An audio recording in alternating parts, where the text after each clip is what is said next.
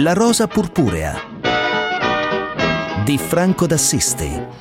Ben ritrovati amici alla Rosa Purpura, all'ora di cinema di Radio 24, un saluto da Franco d'Assisti in una settimana eh, dove esplodono improvvisamente le proposte in digitale fra proposte in abbonamento, proposte a pagamento eh, e anche eh, i motivi, le eh, tematiche sono, sono, tante sul piatto, quindi puntata molto ricca, avremo con noi eh, un grande del cinema italiano, della parte più poetica del cinema italiano, Silvano Agosti, a cui Mio Cinema dedica una rassegna ma soprattutto impegnato impegnato negli ultimi tempi eh, in, in, questa vicenda eh, purtroppo finita male con la chiusura dell'Azzurro Scipioni del mitico cinema appunto di Silvano Agosti a Roma. Tra l'altro notizia delle ultime ore anche a Milano, il cinema Odeon verrà dimezzato, uno dei cinema storici della città milanese a due passi dal Duomo, verrà dimezzato, cinque sale solo quelle interrate, quelle più belle invece, quelle che, che avevano fatto grande quel cinema, eh, diventeranno l'ennesimo centro commerciale. Insomma, il cinema ha resistito, è un anno che i cinema più più o meno un anno che i cinema sono chiusi, tranne una breve riapertura, eh, chissà che cosa troveremo alla riapertura che speriamo arrivi a questo punto veramente veramente presto. Ma come dicevo, eh, anche altri, altri, personaggi saranno con noi. Michele Andreozzi, regista del film Genitori vs Influencer, eh, un, un'esclusiva Sky, eh, ma ci sono anche tante proposte d'autore eh, che viaggiano a partire proprio dalle eh, reti in abbonamento, dalle piattaforme di abbonamento come Netflix, eh, che propone un film che si intitola Concrete Cowboy. È una, una sorta di grande ballata blues su una mm, comunità eh, strana, originale di eh, cowboy eh, afroamericani, di cowboy di colore alla periferia, anzi ai margini, potrei dire, di Filadelfia. La metà di tutti i cowboy era nera. Anche Lone Ranger era nero. Chi è Lone Ranger? Ma è vero! Marp non gli ha insegnato niente! C'è una lunga storia alle spalle. Io conosco te. Tu sei il figlio di Harp. Tuo padre ha delle regole che non vuoi rispettare. Oh, ma che ti prende? Vuoi fare quella vita? Non puoi vivere a casa mia, ma metti giudizio e sei benvenuto. Benvenuto dove? Questa non è casa mia. E il, il, film lancia un po' la storia di Cole, un quindicenne di colore interpretato da Caleb McLaughlin, eh, che la madre a un certo punto scarica al padre, eh, separati i due, eh, dopo l'ennesima rissa a scuola, l'ennesima sospensione eh, dalla, dalla, high school e a questo punto eh, la madre porta il ragazzo di peso praticamente al padre. Padre che è un cowboy eh, appunto di colore afroamericano che vive in questa eh, sorta di comunità fuori dal tempo e fuori dai luoghi alla eh, periferia di, di Filadelfia. Eh, il padre, interpretato dall'attore più importante del cast, almeno per popolarità, ovvero Idris Elba. E allora sarà una vicenda di avvicinamento padre-figlio, ma sarà anche una vicenda di, di, di, di mh, mm, piccolo passaggio, anzi grande passaggio dentro un mondo che appartiene, come dicevo, a un altro, a un altro tempo. Questi cowboy eroi che raccontano le loro storie attorno al fuoco acceso la sera in mezzo a un prato, questi cavalli da domare, anzi a volte indomabili, ma anche una comunità che si sente assediata dalla gentrification, dalla voglia delle autorità pian piano di sottrarre questo terreno e renderlo alle compagnie eh, edili per poterci fare eh, speculazione. Insomma, c'è una storia di resistenza insieme, oltre a quella eh, di, di un padre e di un figlio che si ritrovano dopo tanto tempo. Un film che ha i ritmi della ballata blues, potremmo dire, nel bene e nel male, in certi momenti magari eh, gira un po' vuoto, però ha un clima, ha un clima molto, molto chiaro anche nella fotografia, molto blues eh, dall'inizio alla fine. E noi eh, ne vogliamo parlare con Boris Sollazzo che ritroviamo con grande piacere. Ciao Boris. Ciao Franco, ciao a tutti gli ascoltatori. Allora, questo Concrete Cowboy, ti piace la, eh, dire, la definizione ballata blues per questo film? Ma mi è piaciuto tantissimo, eh, mi piace quello che ne hai detto e, e, trovo che sia una delle cose più interessanti che siano uscite negli ultimi anni, eh, anche nelle sue imperfezioni, cioè anche nella sua capacità di prendersi tempi e di prendersi apparenti giri a vuoto che secondo me però ne contribuiscono a costruire e a disegnare e a delimitare l'atmosfera, esattamente come dicevi tu, cioè non sarebbe lo stesso film se non ci fossero anche dei momenti in cui il film si prendesse spazio solo per sé e non per lo spettatore e non per il uh, critico cinematografico. Eh, è come se Werner Herzog eh, incontrasse Tommy Lee Jones, però tutto in un contesto eh, estremamente contemporaneo. Eh, è un film che eh, ha il sapore della ricerca eh, intellettuale, antropologica, è un viaggio in un'archeologia moderna, se vogliamo chiamarla così, in un'archeologia presente, in una comunità che è passata per valori, che è passata per costumi, eh, che è passata anche per visioni ma che vive in questo ghetto cowboy che poi è il film, il libro scusate, di Greg Neri da cui è tratto il, il film.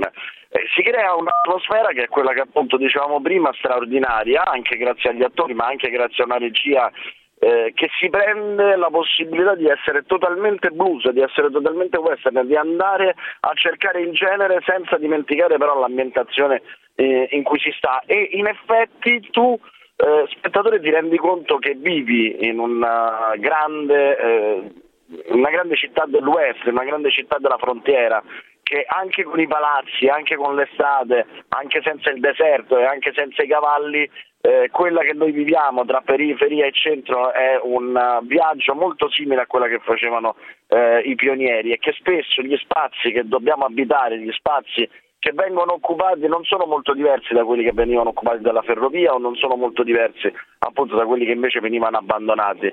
Eh, l'intuizione straordinaria di Concrete Cowboy è prendere un libro bellissimo, straordinario, che raccontava una storia incredibile e che si scriveva da solo, per poter poi invece raccontare una storia estremamente moderna, una storia di gentrificazione che sarebbe stata ideologica e probabilmente pesante e insopportabile in qualsiasi altro contesto e con qualsiasi altro tipo di grammatica cinematografica. E qui invece diventa avventuroso, diventa romantico. E non a caso Toronto che è un festival che sa essere sia del pubblico sia della critica l'ho amato ferocemente.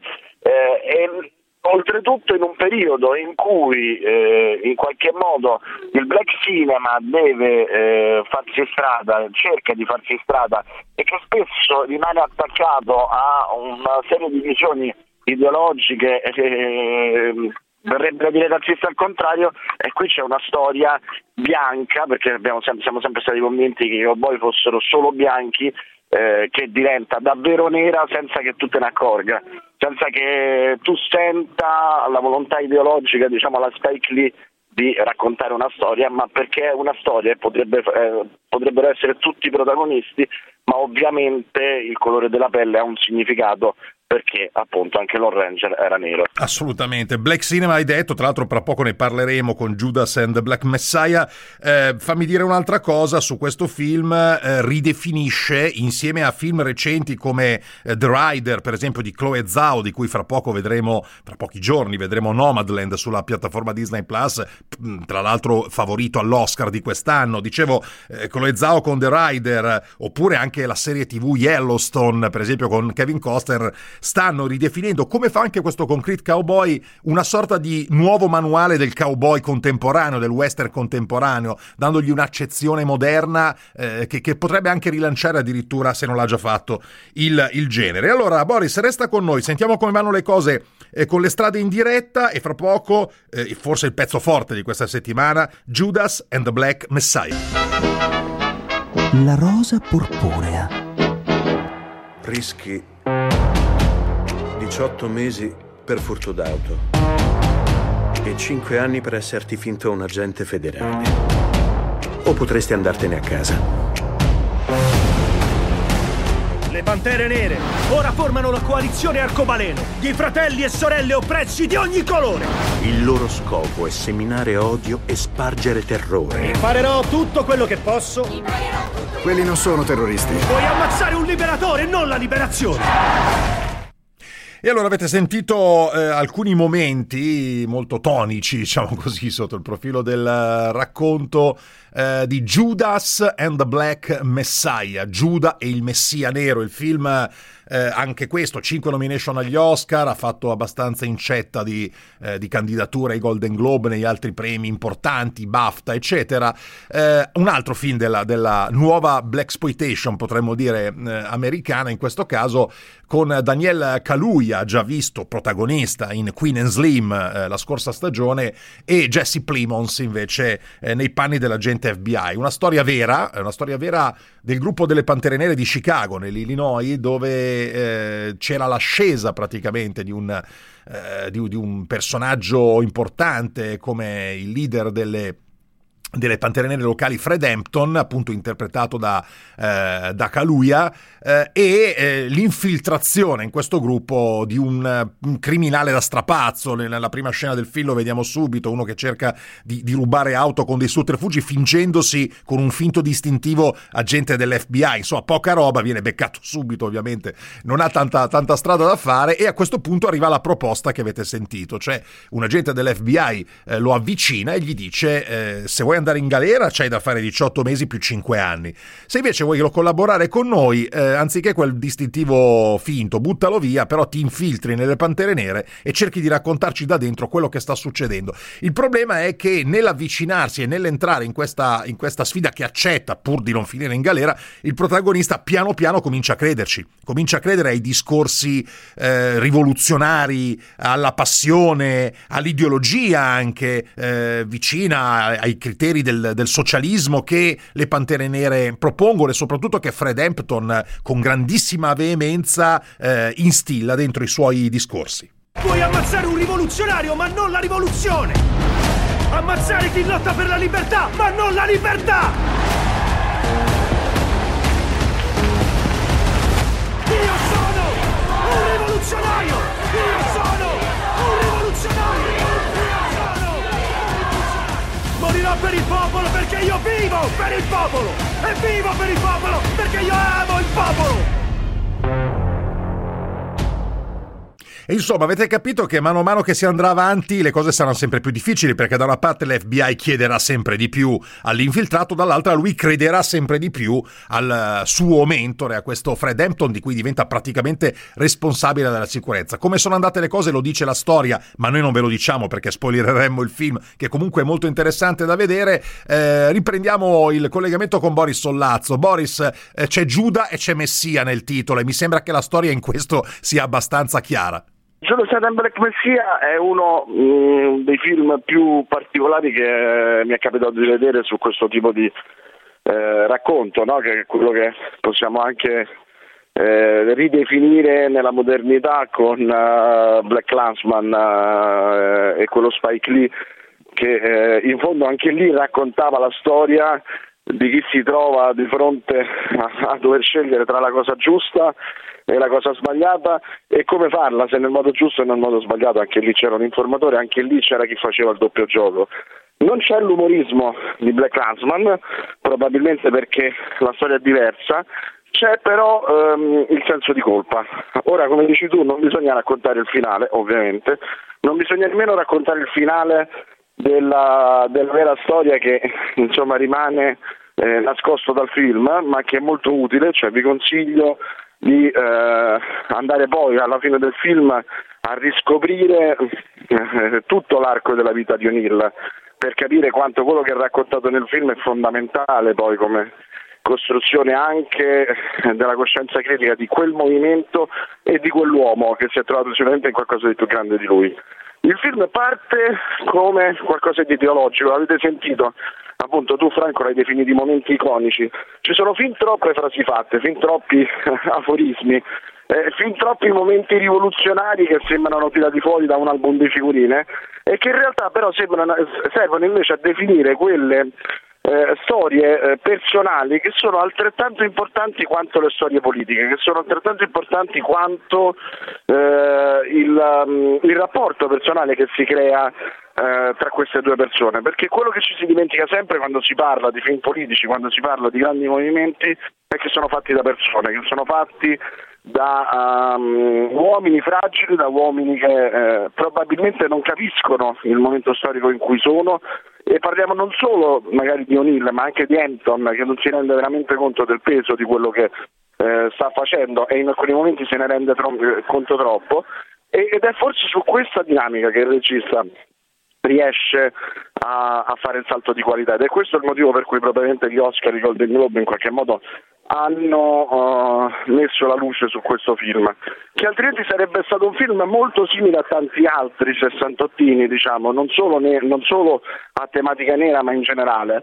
Eh, è questo tipo di eh, sguardo in controluce eh, che non è mai evidente perché questo, anche il senso di colpa è sempre sotterraneo, eh, in questo è molto, è molto più diciamo, raffinato, tra virgolette, è molto più sfaccettato di un Black Clansman che invece si gioca tutte le sue carte ogni volta in maniera pesante e, e che non rinuncia però anche a tutta l'epica rivoluzionaria. Certo non diventando, per, come, eh, per, fare un esempio su un film molto, eh, molto, recente, il processo dei sette di Aaron Sorkin, anche perché inevitabilmente ha un'ottica e una visione eh, completamente diversa anche da parte di chi lo gira e lo scrive. Il risultato è un film molto solido, molto interessante e anche in questo caso, anche se in maniera molto diversa da quello precedente, è uno sguardo altro rispetto a una storia che conosciamo. Uno sguardo davvero altro, anche molto più laico rispetto a tutto quello che è stato raccontato, magari dai bianchi sui neri, ma anche dai neri sui neri. E allora, questo è Judas and the Black Messiah, lo ricordo, questo è in PVOD, cioè in, eh, in uh, digitale a pagamento, in streaming a pagamento nelle varie reti come Cili, Rakuten, uh, Google TV, eccetera, eccetera. Ne trovate tantissime che lo programmano appunto a pagamento. Grazie Boris Sollazzo, ci sentiamo la prossima settimana. Alla prossima settimana e buon cinema! Buon cinema che continua qui alla Rosa Purpura perché fra poco avremo altri film di cui parlare, Genitori vs Influencer e poi Madame Claude, un'altra proposta Netflix di questa settimana, prima però dobbiamo giocare insieme. Come da tradizione della Rosa Purpurea, giochiamo insieme con la prima traccia del nostro film misterioso di oggi. Siamo lucidi! Senti, io non sono lucido, io sono esausto di te, di quello e di quel mostro umano, va bene? Ma che c'ha? Che c'ha più di me quella? Dimmelo! Dimmi se sta messa meglio di me! Ma che fai questi siete fuori? Eh, avete sentito una voce, vabbè, come dire, è un nome e cognome vocale questo praticamente, però eh, di film ne ha fatti tanti, quindi dovete dirci subito di che film si tratta, alla rosa purpurea chiocciola radio24.it, con il vostro nome e cognome e indirizzo, mi raccomando, perché ci sono due Blu-ray appena appena sfornati di questo film che eh, vi aspettano fra poco, tanto per abbondare vi facciamo ascoltare un'altra traccia. Dai, dai, dai, mettete a posto questo casino. Marlon Brando arriva tra 15 minuti. Dai, forza, veloci! Ho capito molto presto che la maggior parte degli uomini ci tratta come delle puttane. Ho deciso di essere la regina delle puttane. Hello, nice to meet you. Alcuni dubitano perfino della mia esistenza. Altri pensano che io sia un uomo. Perché dovrei assumerla? Ha avuto un'idea geniale. Prendere i soldi dove si trovano. Ero diventata un'istituzione. Quando inizi a fare i soldi, arrivano gli sciacalli.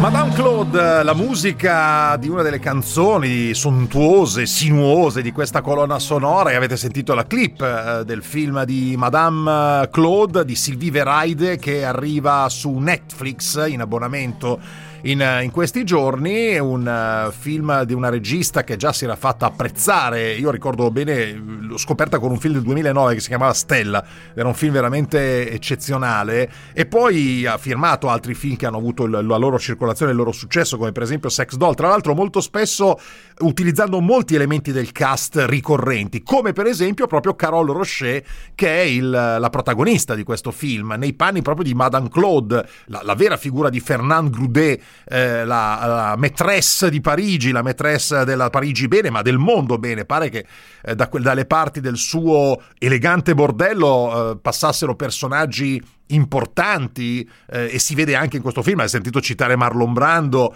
eh, si parlava addirittura di, di, di, un presidente americano, di un grande industriale italiano, insomma come dire, chi passava da Parigi, aveva molti soldi e voleva divertirsi con ragazze straordinariamente belle, e beh, passava da Madame Claude. Questo proprio nel momento in cui a Parigi era il 68, il maggio francese, il momento della rivoluzione, il mondo stava cambiando e in qualche modo forse l'operazione di Carole, eh, non di Carole Rocher che è la protagonista, ma di Sylvie Vera Ryder, che è la regista e anche sceneggiatrice, è quella di raccontare quanto in realtà non fossero così opposte le figure di Madame Claude e il cambiamento che avveniva sullo sfondo, quanto Madame Claude in realtà fosse una femminista che, come avete sentito nella, eh, nella clip, eh, diceva gli uomini ci trattavano da puttane, ho deciso di essere la regina delle puttane, per essere poi eh, libera, per essere poi indipendente. E questo era un po' il, il, è forse un po' l'approccio, diciamo, che cerca Sylvie Veraida in un film che ha momenti anche un po' di passaggio a vuoto in certi punti, forse un po' troppo lungo,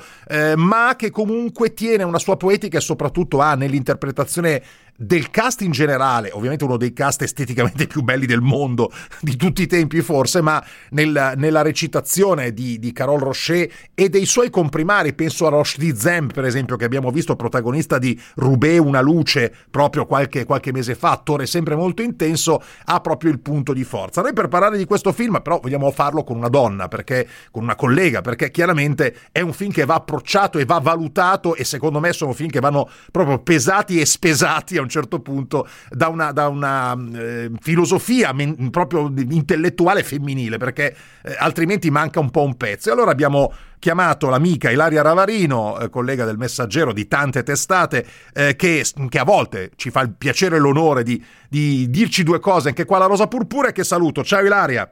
Ciao, grazie, grazie della bellissima presentazione, insomma spero di essere all'altezza. Tutto dovuto, assolutamente, tutto guadagnato sul campo. Allora, Ilaria, Madame Claude, eh, va bene quello che ho detto, cioè nel senso, è vero che in fondo l'approccio di Sylvie Ride è quello di raccontarne proprio l'aspetto femminista in qualche modo, no?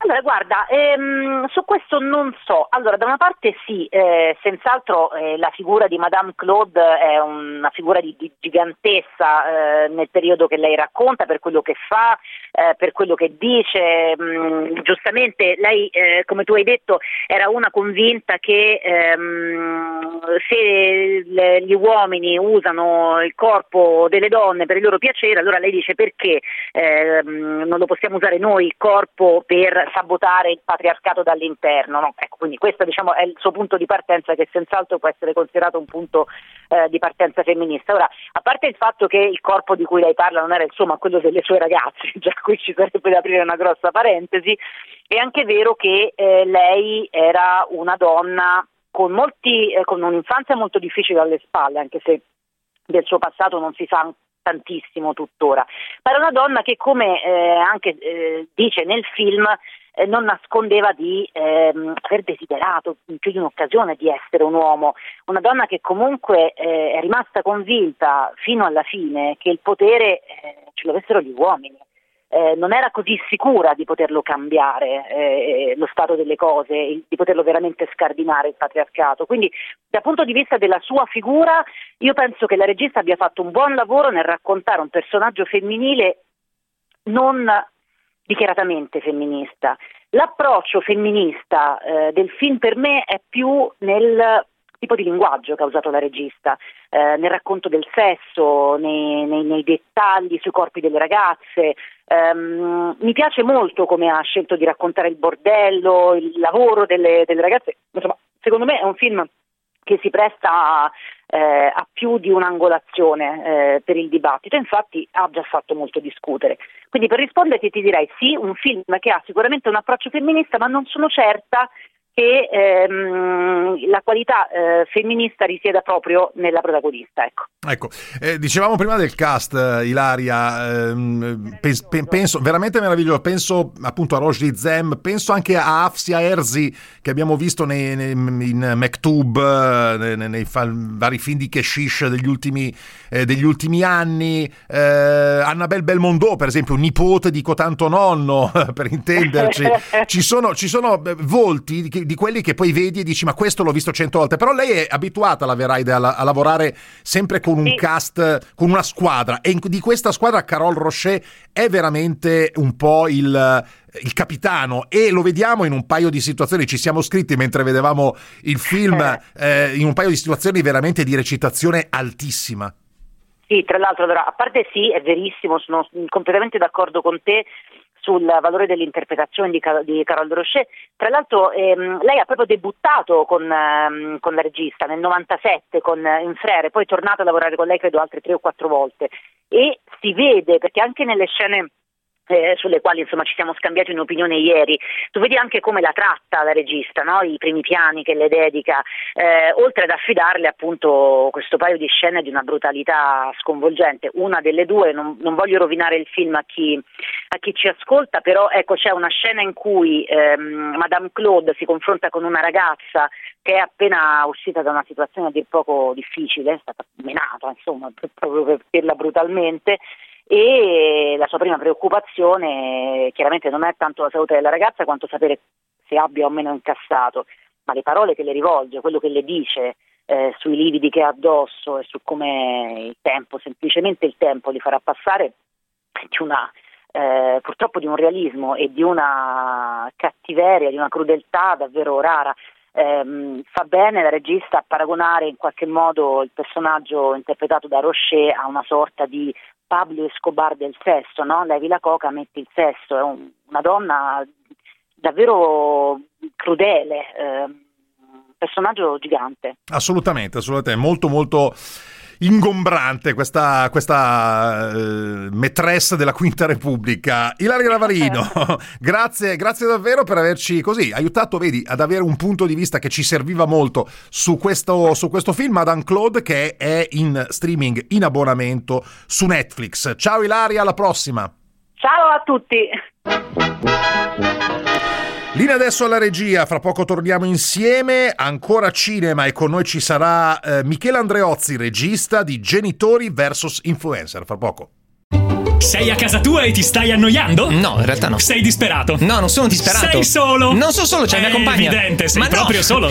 Ma ci pensiamo noi. Ma chi? Entra nella redazione allargata di Off Topic. Ma per fare cosa? Il primo programma in cui tu puoi partecipare dandoci i tuoi contenuti. Cioè, come faccio? Vieni su Telegram Sì. e cerca Off Topic underscore 24. E posso proporre, che so, i luoghi comuni e queste cose qua che fate voi di solito? Quello che vuoi, basta che non stai da solo. Oppure guardaci su Twitch, Off Topic 24. Off Topic, fuori dai luoghi comuni. Ogni sabato alle 21 su Radio 24 e in diretta sul canale Twitch Off Topic 24 ogni mercoledì e venerdì mattina. E faccia un sorriso! Si diverta! Ma no, ma Che neanche- la vita già dura poco! Ma no, ma come? Allora Piero, oggi ti propongo delle ricette con cavolo viola e kraut. Benissimo, grande idea, grande rispetto per i Graudi, gli amici tedeschi, Steinmeier, benissimo, benissimo. Poi altre ricette con la verza e la nostra cassuera. No, non si dice cassuera, lo dici solo tu, si dice cassuela, sei l'unico che lo dice con la R. Poi ancora un po' di cavolfiore e il tuo broccolo romanesco. Ecco, romanesco è un aggettivo che mi piace, a proposito, vogliamo fare una cacio e pepe, non lo Eh, so. dai, eh, Eh, eh. e tu non è tutto cacio e pepe, Piero, in cucina, devi No, capirlo. no, non è tutto cacio e pepe, è il 90% la cacio e pepe. Mangia come parli, il cooking show radiofonico di Davide Oldani e Pierluigi Pardo. Il sabato alle 11 e la domenica alle 20 su Radio 24. E se avete domande su come si fa la cacio e pepe, non soltanto questo, ci mandate un bel vocale al 349 2390 191. E il miglior SOS riceverà il nostro libro. La rosa purpurea. Una porta in faccia. E questa è l'immagine che ho di mio figlio ormai. Ore e ore online a fare cosa? Mistero. È come se lo smartphone l'avesse rapita. Non, non legge, non parla, si isola. Se le chiedi cos'è la cosa che desideri di più nella vita, ti dice le cuffiette originali. Le cuffiette originali! Ai miei tempi c'era il duplex. Sai come dice il proverbio? Quale proverbio? Ce ne sono tanti. Io che gli do retta, ma perché gli do retta? Ai miei tempi noi riavvolgevamo i nastri delle cassette con la bic. Noi pippavamo la coccoina. Io trombavo. Confermo. Quanto ci si riconosce in, questa, in questo sfogo di Fabio Volo, che dall'altra parte del, del, del vetro, devo dire, Filippo Reggi faceva di sì con la testa, come dire, sì, ci siamo, ci siamo un po' dentro tutti. Genitori versus influencer per aprire la terza parte della Rosa Purpurea di Michele Andreozzi con Fabio Volo, Ginevra Francesconi, Nino Frassica, Paola Cruciani, Paola Minaccioni, insomma un cast molto, eh, molto eh, ampio e variegato per raccontare una storia che, come dicevo, eh, chi è genitore ed è genitore di un adolescente o di un post-adolescente ha per forza vissuto, cioè quella di una separazione dettata dalla tecnologia eh, rispetto a, ai figli e in questo caso segnatamente da una ragazza, da una figlia eh, che, adolescente che tra l'altro peraltro vuole fare l'influencer. E questa cosa eh, non, non ci sta dentro al quasi boomer eh, Fabio Volo e, e, le cose andranno avanti un po' con qualche risata, un po' con qualche riflessione, come nella migliore tradizione della commedia. È con noi la regista Michela Andreozzi che disturbiamo sul set del suo nuovo film e quindi ringraziamo ancora di più per essere qui con noi. Ciao Michela. Ciao, ciao a tutti. Sì, sì, no, sono set di una serie. In realtà non è un film. Ma ti perdoniamo, non preoccuparti. Grazie. allora, Michela, parliamo un po' di questa, di questa storia. Ecco, c'è eh, questo digital divide, no? che tante volte sembra essere quello che attanaglia eh, i, i, le persone più, più, anziane rispetto all'utilizzo dello strumento, ma che invece forse il vero digital divide è quello che separa molto spesso, forse per incomprensioni che vanno oltre l'utilizzo dei telefonini. Non è tanto quello lo strumento quanto il tema del dialogo, forse anche alla base del tuo film, no? Sì. Guarda, io credo che sia una vecchia annosa questione, same old story, cioè a un certo punto questo cordone ombelicale bisogna romperlo. Un tempo si rompeva scappando col motorino in discoteca facendo tardi la sera, adesso si rompe grazie allo, cioè per colpa, a causa dello smartphone, almeno quello che ho osservato anche in famiglia. Io non ho figli, ma ho un fratello che ha una figlia di 14 anni che mi ha fatto da consulente per i teenager per dire gli psicologi nella colonna sonora me l'ha fatti scoprire lei perché io non sapevo della loro esistenza e, e questo chiaramente è come se fosse praticamente un, come dire, una, una, nuova versione, una versione 4.0 della, di un problema che invece è un problema proprio di crescita. Certo, assolutamente. È, è, un problema che tra l'altro si affronta in questo caso utilizzando lo stesso strumento, cioè quello che fa il personaggio di Fabio Volo è quello di utilizzare lo stesso strumento per, per mettersi in contatto a questo punto. No? Dall'altra parte lui diventa l'anti-influencer e tutto questo avviene, e chiedo a Filippo di, di, di uh, utilizzare la clip, eh, la clip numero 2 per farla ascoltare, perché tutto questo avviene proprio su consiglio della figlia che dice guarda papà tu sei un influencer senza saperlo, sentiamo. Praticamente sei un un influencer senza nemmeno avere il profilo. Anti-influencer. Ti faccio da social media manager. Secondo me io e te insieme spacchiamo. Vuole farla con noi? Io sono d'accordo col professore. Forse il problema non è il telefono, è che stai diventando grande. O forse sei tu che mi tratti ancora come una bambina. Gesù, padre trombone! Cosa fa, signora? Eh, ammonisco la protesta, no? Senti, in questa, in questa, storia, Michela, c'è anche un ruolo quasi da coro greco di questo cast, di questo cast del condominio, degli zii adottivi della ragazza che ti esatto. sei scelta, che è davvero straordinaria. Per, per variegatezza, devo dire che l'abbiamo sentito anche nella prima clip, no? È, è gente che affronta la vita in maniere totalmente diverse. Esatto, c'è un pensionato con il vizio dell'alcol, interpretato da Nino Frastica, una spazzina che in realtà scrive libri impegnati che fa la Minaccioni una, eh, una, una, diversamente abile sulla sedia a rotelle, eh, fieramente comunista, cresciuta alla Garbatella, che però ha un figlio salviniano e sovranista, che è interpretato da Massimiliano Vado. Per cui sì, sono diversi occhi sul mondo e quindi anche sul mondo dei social. Volevo raccontare un po' l'esterno, che però noi abbiamo vicino, perché è proprio l'esterno che sta sul nostro pianerottolo. Insomma, alla fine eh, mi sembra che il taglio che tu hai voluto dare anche al film è quello di come dire, non condannare nessuno, cioè alla fine non è un film che ti dice occhio ai pericoli, eccetera, ma cerca di far dialogare le parti, perché poi riconosceremo anche, per esempio, nel personaggio di Giulia Dell'Ellis, vera influencer, eh, che, che, che, si, che, è dentro il film a fare all'inizio il polo negativo, in qualche modo riconosceremo a sua volta la volontà di avvicinarsi a quel mondo boomer che all'inizio sembrava essere così distante da lei. Ma sì, ma poi c'è, no, la, la, la, come dire, un rovescio della medaglia c'è sempre, quindi in qualche maniera anche dietro a questa influenza ci sono delle vite. Qualche influenza riesce a tirarlo fuori, qualcuno meno, però ecco l'idea era di dire che al netto della generazione a cui appartieni, e qui le spieghiamo tutte benissimo, e al netto di quanto usi i device, di quanto sei intriso, intrecciato alla, alla tecnologia di oggi, eh, dialogare e tirare fuori l'umanità è comunque la soluzione migliore, secondo me.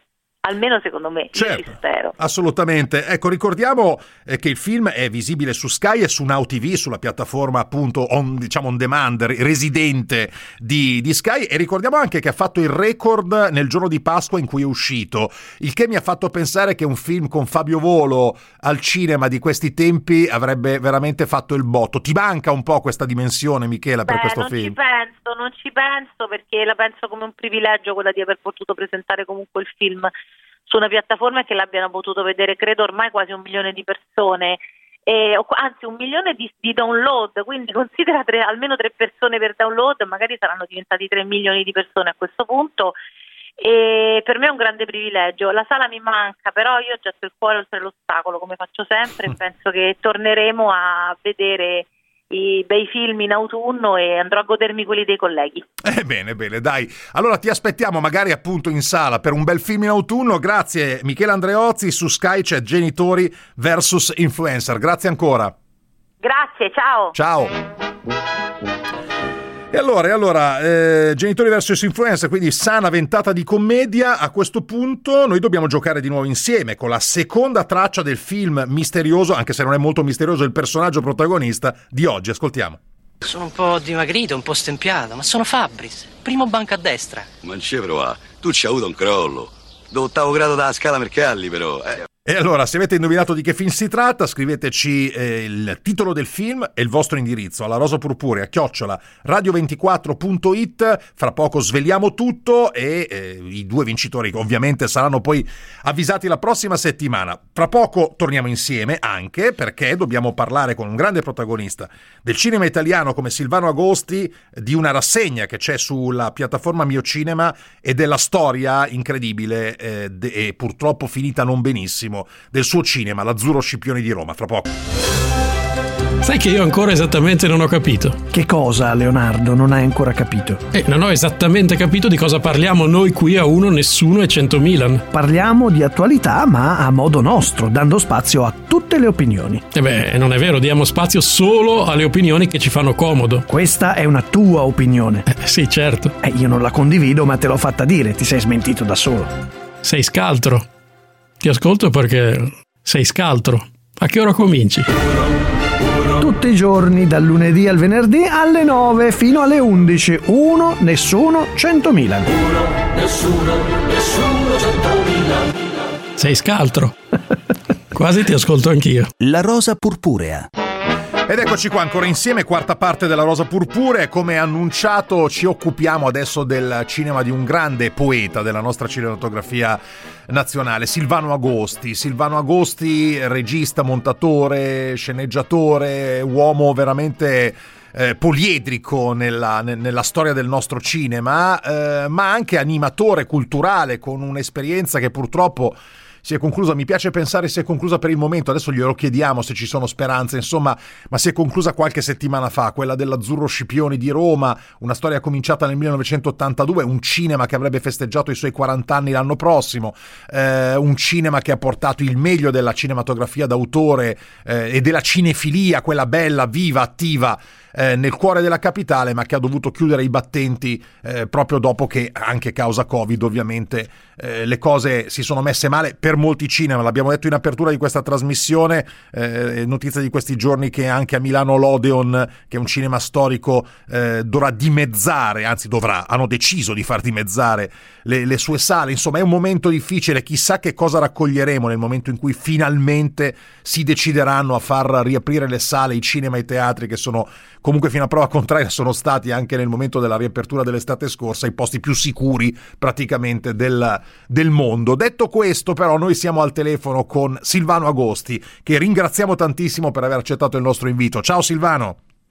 Ciao a tutti. Partiamo da, da, da, una clip che io voglio far ascoltare, poi sviluppiamo il nostro discorso. La clip di quello che è stato il tuo esordio alla regia di un lungometraggio di finzione, ovvero Il giardino delle delizie. Signore, benedite il cibo che stiamo per prendere. In nome di chi mangiamo? Padre, figliolo, Spirito Santo. Padre, figliolo, Spirito Spirito, Santo, Santo, così sia. Carlo, cosa avete fatto oggi? Il trapassato prossimo. A che cosa serve? Giulia, mangia su. Mamma, è vero che i bambini nascono dalla pancia? I bambini a letto. Il Giardino delle Delizie 1967, esordio di, di, Silvano Agosti che ha anche montato il film Musiche di Ennio Morricone, è uno dei film che la piattaforma Mio Cinema eh, mette insieme, sono, sono, tante le proposte, una decina di film di Silvano Agosti eh, proprio sulla sua piattaforma, una sorta di, di rassegna, di retrospettiva quasi eh, sul cinema di Silvano Agosti sulla piattaforma Mio Cinema. È un momento molto importante, quasi una risposta, Silvano, alla chiusura dell'Azzurro Scipione. Come dire, bene, non potete più vedere i film lì, allora vi proponiamo Silvano Agosti qui. Eh, non so quanto questo lenisca il dolore per quella, per quella decisione, però è sicuramente un bel omaggio. Sì, è un omaggio che ha un leggero ritardo di 50 anni, però è un omaggio va riconosciuto. Io però sì, tutti questi film li ho fatti tanti tanti anni fa, lo diciamo, capisci? E, e non sono mai usciti in nessuna sala italiana e, e nonostante alcuni abbiano vinto dei premi estremamente importanti, tipo la Ragion Pura che ha vinto il Globo d'Oro, che sarebbe un riconoscimento di tutta la stampa estera, per esempio il Giardino delle Delizie, che è stato scelto come, come mio primo film, che è stato scelto come uno dei dieci film più importanti del mondo per essere portato in una rassegna appunto sui dieci film più importanti del mondo a Montreal in Canada, eh, dove io sono stato invitato e trattato come un autore, non come un regista. Cosa ha impedito secondo te, Silvano, eh, il fatto che il tuo cinema avesse più circolazione? Cioè il fatto, per esempio, che l'Italia non è la Francia proprio in termini di attenzione alla cinefilia? No, il problema è che io non rientro, non sono rientrato e non rientrerò mai nella grande baracca del cinema industriale, che per me non ha niente a che vedere col cinema, per cui io non ho il produttore perché produco io, non ho il distributore perché distribuisco io, non ho nulla di quello che fa in modo tale che ci sia il riconoscimento dei critici.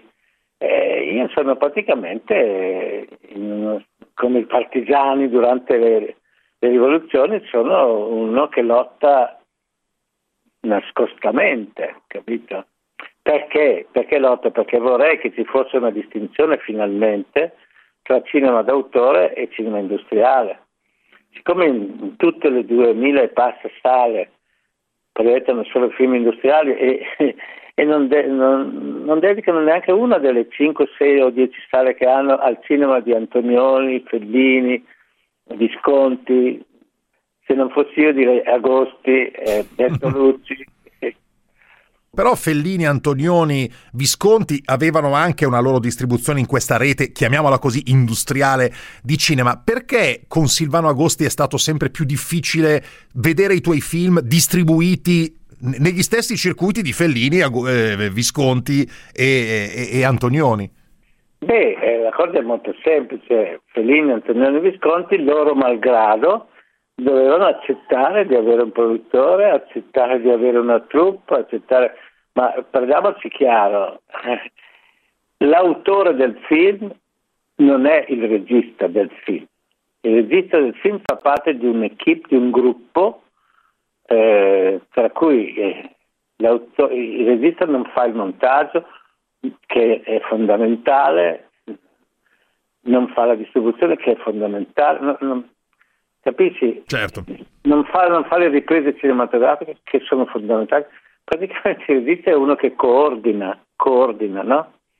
Però Fellini, Antonioni, Visconti avevano un carisma e un'importanza tale, data la loro bravura, voglio aggiungere, che nessuno della troupe si sarebbe mai sognato di interferire sul piano della creatività e dirgli no guarda l'attore non fallo uscire di lì, fallo uscire di là, nessuno, per cui c'era un rispetto assoluto della autorevolezza, cioè del fatto che Fellini fosse l'autore. Abbiamo pochissimo tempo, Silvano, però ti voglio chiedere una cosa sull'Azzurro Scipioni. È proprio finita? No, ma chi l'ha, chi l'ha detto? Io è tutto in sospensione come tutto quello che accade in Italia in questo momento, anzi nel mondo. Non, non, vedo perché tu non ti sia accorto che tutto il mondo è in sospensione. Non si sa cosa faranno gli americani, non si sa cosa faranno il governo italiano, non si sa tutto in sospensione. Figurati se non è in sospensione la Zero Scipioni, che è in sospensione. Io, io sono vivo, la Zero Scipioni dicono tutti sono io. Mi auguro di vivere fino a 99 anni. No, perché le notizie, insomma, come sono state date dalla stampa, erano eh, dopo il tuo annuncio famoso su Facebook, svendo con urgenza 90 belle poltroncine per sala cinema, era lo Scipioni chiude. Quindi tu ci stai dicendo non è vero, lo Scipioni attende. Esatto, lo Scipioni cambia probabilmente.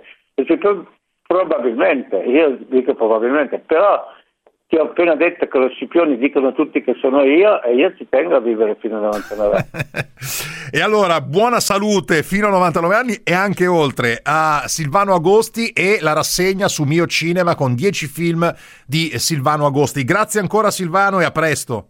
Guardate i miei film e, e scoprirete che sono i primi nella storia del cinema che non hanno trama, perché il cinema vero non vuole la trama, Prendi Fellini 8 e mezzo, non ha una trama, ha delle immagini straordinarie. Il cinema deve avere le immagini, la trama è una cosa che riguarda la letteratura, le parole, invece il cinema vero riguarda le immagini, le immagini, il mistero dell'invisibile. Il cinema è il linguaggio che contiene il mistero dell'invisibile. Grazie ancora davvero Silvano, presto. Ciao, arrivederci straordinario personaggio Silvano Agosti, la sua rassegna su Mio Cinema. Eh, ascoltiamo la clip con la quale avevamo giocato sette giorni fa. Ho visto questa competizione umiliare anche i più esperti guerrieri, Diana. Io ci riesco. Fa del tuo meglio. A proposito del cinema industriale di cui parlava Silvano Agosti, era, 1900, era Wonder Woman 1984, eh, il game della scorsa settimana, che hanno indovinato per primi e vinceranno e riceveranno quindi il Blu-ray Mauro Beri di Azzate, provincia di Varese, e Caterina Piraino di Bresso, provincia di eh, Milano. E noi ci facciamo raccontare eh, questo Blu-ray di Wonder Woman 1984 da Giulio San Giorgio, direttore di Film TV. Ciao Giulio. Ciao Franco, un saluto ai radioascoltatori. Sì, circa 70 anni dopo la grande guerra del primo film, la divina Amazzone Diana fa vita più o meno ritirata in una Washington DC che costeggia la caricatura degli anni Ottanta. Una magica pietra in grado di far avverare desideri e un villain fra il tycoon e il televenditore, un po' Reagan, un po' Trump, un po' Berlusconi, deciso di diventare il numero uno, innescano un esponenziale effetto valanga ad egoismo, avidità e sopraffazione. Un blockbuster sovradimensionato e plastificato che nelle sue due ore e mezza di durata vuole incastrare almeno 5 o 6 film. Il film è sicuramente ricco, anche suo malgrado, come il Blu-ray ricco di contenuti extra. Giulio, c'è lo spazio solo per una segnalazione. Bernardo Bertolucci, The Dreamers, mercoledì a mezzanotte e 45 su Cine 34. Più si osserva ogni cosa, qualunque cosa su questa tavola, gli oggetti, il frigorifero, questa stanza, il suo naso, il mondo. E più ci si rende conto che c'è una specie di, di armonia cosmica, di, di forme e di dimensioni. Siamo a Parigi nel maggio del 1968, un luogo e una data non banali. I sognatori di Bernardo Bertolucci sognano al chiuso nelle prime file della sala cinematografica in una casa svuotata dai genitori per l'estate. Si raccontano le insofferenze della borghesia illuminata francese e della piccola borghesia americana, che con la tolleranza pacifista cerca di ritrovare l'innocenza perduta. Sognano, ma sanno che non sarà mai più così, più maturi dei loro corpi, più antichi delle immagini del loro cinema. È un grande film su sulla gioventù, un grande atto d'amore per il cinema, un film erotico ed eretico verso tantissime retoriche, un godimento per l'arte cinematografica. Grazie Giulio, ci sentiamo la prossima settimana. Ciao Franco, alla prossima settimana con le segnalazioni di Film TV. E siamo giunti alla fine della nostra trasmissione, come sempre solo il tempo per svelare il film misterioso di oggi era ovviamente Carlo Verdone, forse un po' meno ovviamente Compagni di scuola, in, per la prima volta in Blu-ray peraltro, e del Blu-ray parleremo la prossima settimana quando sveleremo anche i nomi dei vincitori. Noi ci risentiamo sabato prossimo alle 18 a raccontarvi tutto il cinema che c'è qui alla Rosa Purpurea. Un saluto da Franco D'Assisti.